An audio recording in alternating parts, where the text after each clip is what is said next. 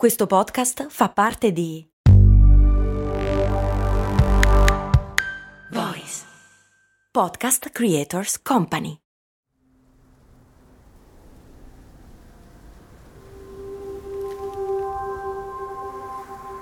È mattina presto. Il sole fa capolino da dietro una montagna e disegna con la sua luce le sagome degli alberi sul crinale. L'umidità della notte ha lasciato un leggero velo di brina sull'erba. Tutto è congelato e un'assoluta quiete avvolge ogni cosa.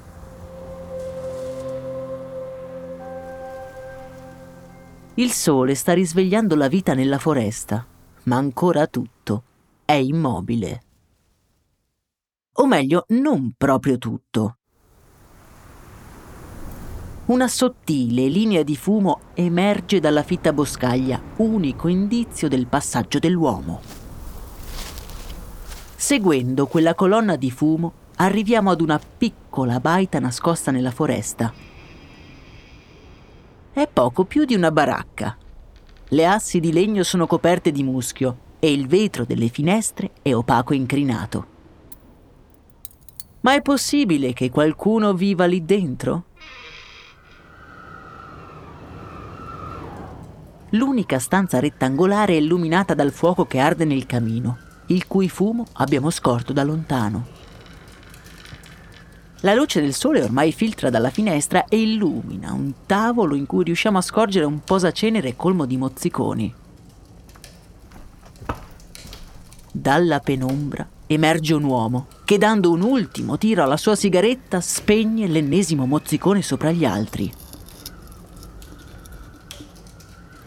In mano ha dei grandi fogli, dai quali riusciamo a decifrare solo delle linee che si intersecano. L'uomo ha l'aria stanca e trasandata. Ha uno sguardo disperato. Ha lavorato tutta la notte a quel progetto e ancora non ha trovato la soluzione. Colto da un raptus, accartoccia i fogli e li scaglia nel camino fa piazza pulita del tavolo rovesciando il posacenere e sfogandosi definitivamente contro le pareti di quella che è diventata la sua prigione. Lo stress accumulato ha preso possesso del suo corpo e comincia così a sferrare dei pugni a una delle travi della sua capanna. Dopo alcuni secondi di follia, l'uomo si stacca dalla parete, ansimando. Le nocche gli sanguinano ma qualcosa nel suo sguardo è cambiato. Ha gli occhi sbarrati, come se si fosse reso improvvisamente conto di una cosa importantissima. Alza i pugni e guarda il sangue colare sugli avambracci e scoppia a ridere. Ma come aveva fatto a non pensarci prima? Max Corona, che sarei io, presenta Storie di Brand, un entusiasmante viaggio back in the future alla scoperta delle storie che si nascondono dietro i marchi più famosi.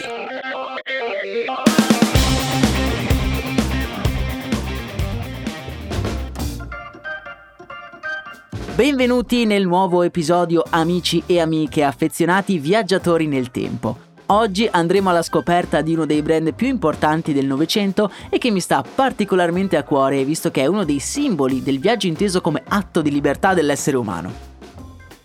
Ringrazio fin da subito BMW Motorrad Italia per aver supportato questo episodio, un'avventura tra indomabili motori e menti intraprendenti. Siete pronti a partire? Beh, andiamo!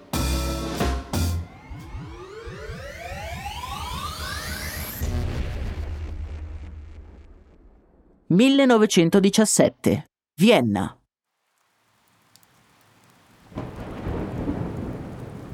Ci troviamo fuori da uno dei più eleganti teatri della città. È la sera della prima e la pioggia ha sorpreso l'eleganza della nobiltà cittadina, accorsa per questo raro momento di normalità nel cuore delle atrocità della guerra. Le ultime dame impelliciate stanno entrando nel teatro quando vediamo due figure avvicinarsi molto in fretta. si tengono i cappelli scuri con una mano per proteggersi dalla pioggia e i loro lunghi impermeabili blu svolazzano come bandiere in mezzo alla tempesta. I due uomini camminano veloci verso il teatro. Hanno un'aria preoccupata ed impaziente. Hanno un appuntamento e non possono assolutamente fare tardi.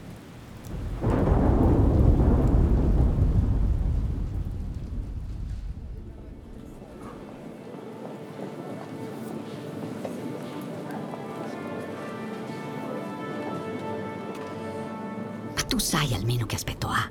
Sussurra uno dei due al compagno, scrollandosi di dosso l'acqua del cappotto prima di entrare in sala. No, ma se lo chiamano lo squalo, un motivo ci sarà, no? I due salgono le scale, mentre in sala si abbassano le luci. Devono raggiungere il primo loggione prima che cominci lo spettacolo. Arrivati davanti alla porta, si sistemano l'uno la cravatta dell'altro e bussano discretamente.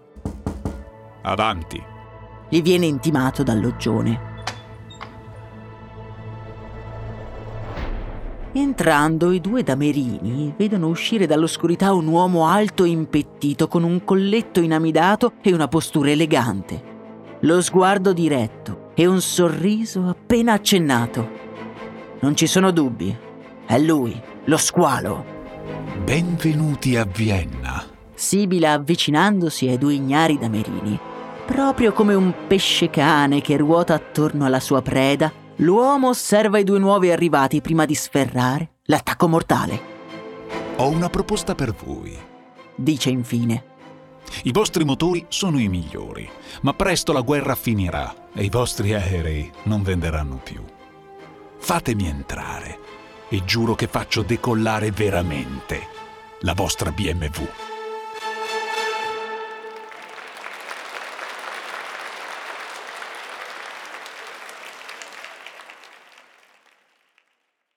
Quell'uomo, lo squalo, è Camillo Castiglioni, uno degli uomini più ricchi d'Europa ed è appena diventato l'azionista di maggioranza di una fabbrica di motori per aerei, la Bayerischen Motorenwerke, meglio conosciuta come BMW.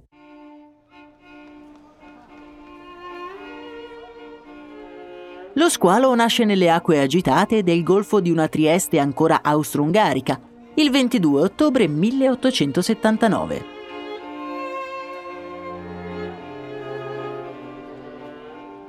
Trieste è una città dalle molte facce, molte lingue e culture si mischiano, dando vita ad un mondo dalle infinite possibilità. A Trieste il giovane Camillo si sente libero di poter pensare in grande. Ed è proprio a Trieste che comincia a studiare e sviluppare il suo carattere intraprendente.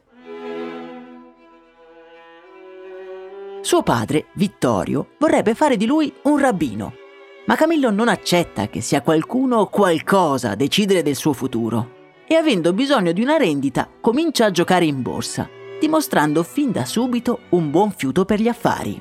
Esplorare nuovi confini. Guardando le onde infrangersi sul molo di Trieste, sogna, sogna di essere il primo, il primo a vedere strade dove gli altri non le vedono, nel mare e perché no, nel cielo. Ben presto si rende conto che per costruire la sua libertà il denaro non basta. Serve anche la diplomazia. A soli 25 anni ha già stabilito rapporti con le alte personalità di governo ed è già noto all'interno dell'elite finanziaria. Così nei primi del Novecento si trasferisce a Vienna, dedicandosi alla costruzione di un vero impero. Nel 1909 lavora con l'ingegner Ferdinand Porsche. Sì, avete capito bene, proprio quel Porsche, gestendo la maggioranza della nota casa di motori Austro-Daimler. Porsche progetta e costruisce, mentre Castiglioni amministra. Il risultato della loro collaborazione è un velivolo che lascia tutti i viennesi senza fiato.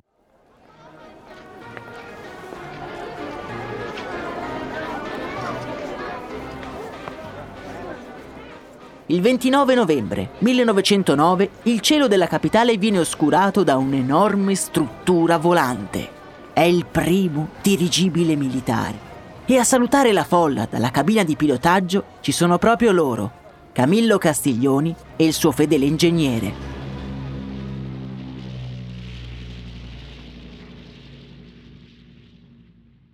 Castiglioni è l'uomo del momento.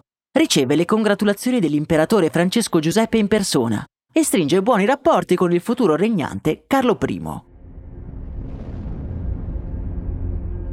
Allo scoppio della Prima Guerra Mondiale, Camillo Castiglioni è uno dei finanzieri più influenti d'Europa. Si muove tra finanza e politica con destrezza e spietata determinazione. Il suo nome è sempre più spesso sulla bocca di tutti e l'appellativo squalo gli calza proprio a pennello. L'avventura con il dirigibile ha segnato profondamente il nostro protagonista. Vedere la meraviglia negli occhi dei viennesi e la completa libertà che gli garantisce il cielo lo fanno appassionare a un settore appena nato, l'aeronautica. Appena dieci anni prima, il 17 dicembre 1903, due fratelli avevano per la prima volta tenuto in aria un veicolo motorizzato. Si trattava del Flyer, il primo aereo della storia. E ci vogliono pochi anni perché la macchina volante dei fratelli Wright venga perfezionata e cominci la corsa alla conquista del cielo.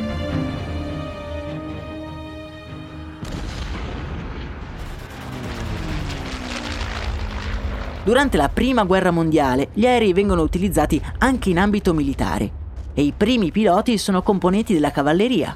Sono i cosiddetti cavalieri dell'aria. Camillo è ammaliato dall'assoluta libertà di cui godono questi cavalieri con i loro destrieri alati.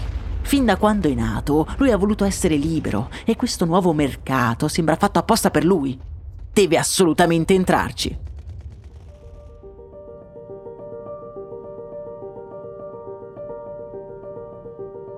In Europa non ci sono molte aziende che costruiscono motori per aerei, una delle quali ha sede in Baviera ed è gestita da due progettisti. Hanno un ottimo potenziale. Il mitico Barone Rosso in persona, il pilota più famoso della Prima Guerra Mondiale, ha lodato i loro motori. Camillo Castiglioni sente che quell'azienda può diventare la sua personale chiave per la conquista della libertà. Deve assolutamente organizzare un incontro con i dirigenti di quella piccola azienda, BMW. Già perché BMW all'epoca è ben lontana dall'essere l'azienda che conosciamo oggi. Nel 1917 è stata fondata da appena un anno ed è specializzata nella costruzione di motori per l'aviazione. Camillo, pieno di speranze, manda un telegramma a Monaco. Luogo dell'incontro, Teatro Josefstadt di Vienna.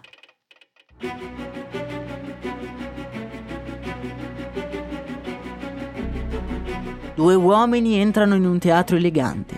Uno squalo li sta aspettando. Se ricordate, questa scena l'abbiamo già vista all'inizio del nostro viaggio. Sul finire della Prima Guerra Mondiale, Camillo Castiglioni rileva la quota di maggioranza di BMW per conquistare il cielo con i suoi cavalieri dell'aria. Il destino ha però altri piani per loro. Nel 1918 la guerra finisce L'Austria e la Germania hanno perso e firmano un patto secondo cui tra i vari punti non possono più produrre motori per l'aviazione. Quello che doveva diventare un lancio per la libertà diventa una trappola che lo incatena a terra. BMW entra in crisi ancora prima di cominciare la sua avventura nei cieli. Chiuso nel suo ufficio elegante, lo squalo si aggira irrequieto, pensando ad una soluzione. Dalla finestra scruta quel cielo che gli sarebbe per sempre sfuggito. Destrieri alati che planano sulle nostre vite. Se solo avesse potuto creare degli aerei per la Terra. Proprio in quel momento, sulla strada sotto la sua finestra, un ragazzo passa inforcando una rodimentale bicicletta. Ma certo! esclama tra sé e sé. Aveva a disposizione le migliori menti e i piloti più audaci. Se i suoi destrieri non potevano conquistare l'aria, avrebbero conquistato la terra. I cilindri BMW che muovevano i cavalieri dell'aria diventano così i cavalli di terra che avrebbero fatto sfrecciare sull'asfalto le moto del futuro. Gli manca però solo una cosa. Gli serviva un ingegnere d'eccellenza, un inventore, qualcuno capace di creare l'impossibile. Il genio che aveva conquistato il cuore del barone rosso. Gli serviva Max Fritz. Un uomo vestito con una giacca colorata cammina svelto con lo sguardo fisso sui propri piedi. Entra in un grosso tendone bianco e un odore pungente gli si insinua nelle narici. Grossolane panche di legno sono posizionate intorno ad un ring, fatto di corde intrise di sangue e di sudore. L'uomo che abbiamo visto entrare si perde nella folla tra l'eccitazione generale. I due pugili sono entrati sul ring e l'incontro sta per cominciare. I due giovani cominciano a picchiarsi accompagnati dalle urla del pubblico. Lo strano individuo che abbiamo visto spicca tra il pubblico perché è l'unico che sta in disparte, senza accalcarsi ai lati del ring. Osserva interessato ma in silenzio. Ha solo un fremito quando i due mastini cominciano a ricoprirsi con una raffica di pugni rispondendosi all'unisono. Sembrano quasi una sola macchina umana in lotta con se stessa. Uno dei due crolla a terra, fiaccato dai pugni dell'avversario. La folla si divide. C'è chi esulta e chi lancia improperi.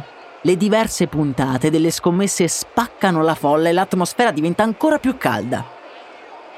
L'individuo silenzioso sguscia così fuori dal tendone. Quell'uomo è proprio Max Fritz e ancora lui non lo sa, ma la scena che ha appena visto tornerà a bussare ben presto alla sua mente.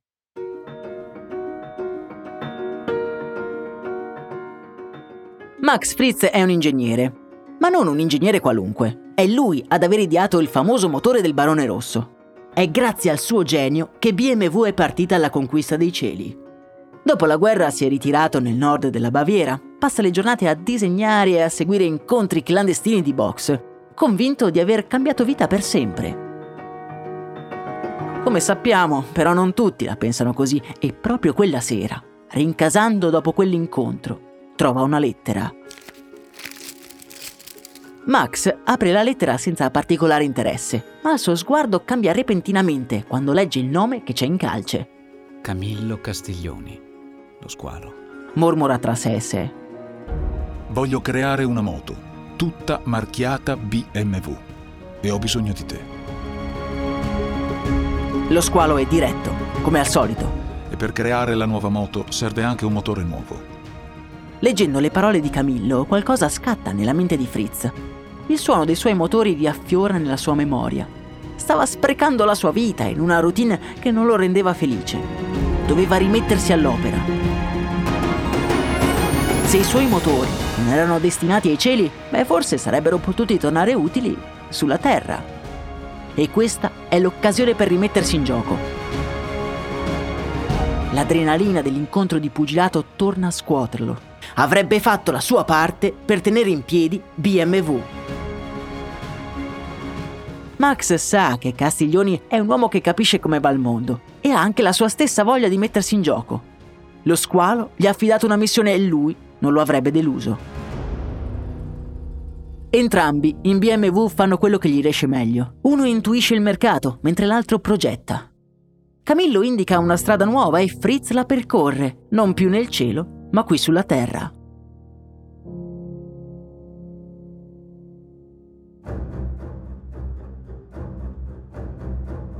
Quella leggera foschia che alleggiava davanti agli occhi di Max si è completamente dissolta. Ora è concentrato e deciso. Se vuole vincere questa sfida ha bisogno di isolarsi. Deve allontanarsi dalle lusinghe del mondo e rifugiarsi nell'unico posto in cui ha sempre trovato l'ispirazione per i suoi motori. La foresta con i suoi silenzi e le sue forme baciate dal sole della mattina. Quella sera stessa entra in una piccola baita nascosta tra gli alberi.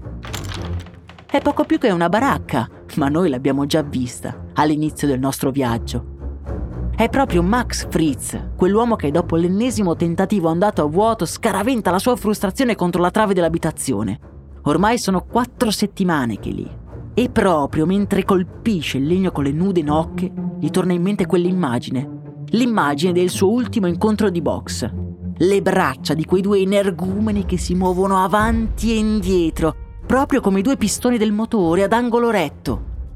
Guardando il sangue colargli dalle mani, capisce di esserci arrivato. Come colto da una furia invisibile, prende uno dei pochi fogli di carta rimasti e comincia a disegnare linee rette, linee tratteggiate, circonferenze e cifre. Piano piano il motore prende forma. Già se lo immagina il modo in cui i pistoni danzano al suo interno, un perfetto equilibrio di forze. Sono i pugni di un pugile. Quella è solo un po' di graffite su carta, è ancora tutto da costruire, ma nella sua mente gli sembra già di sentirlo ruggire. Il primo motore boxer.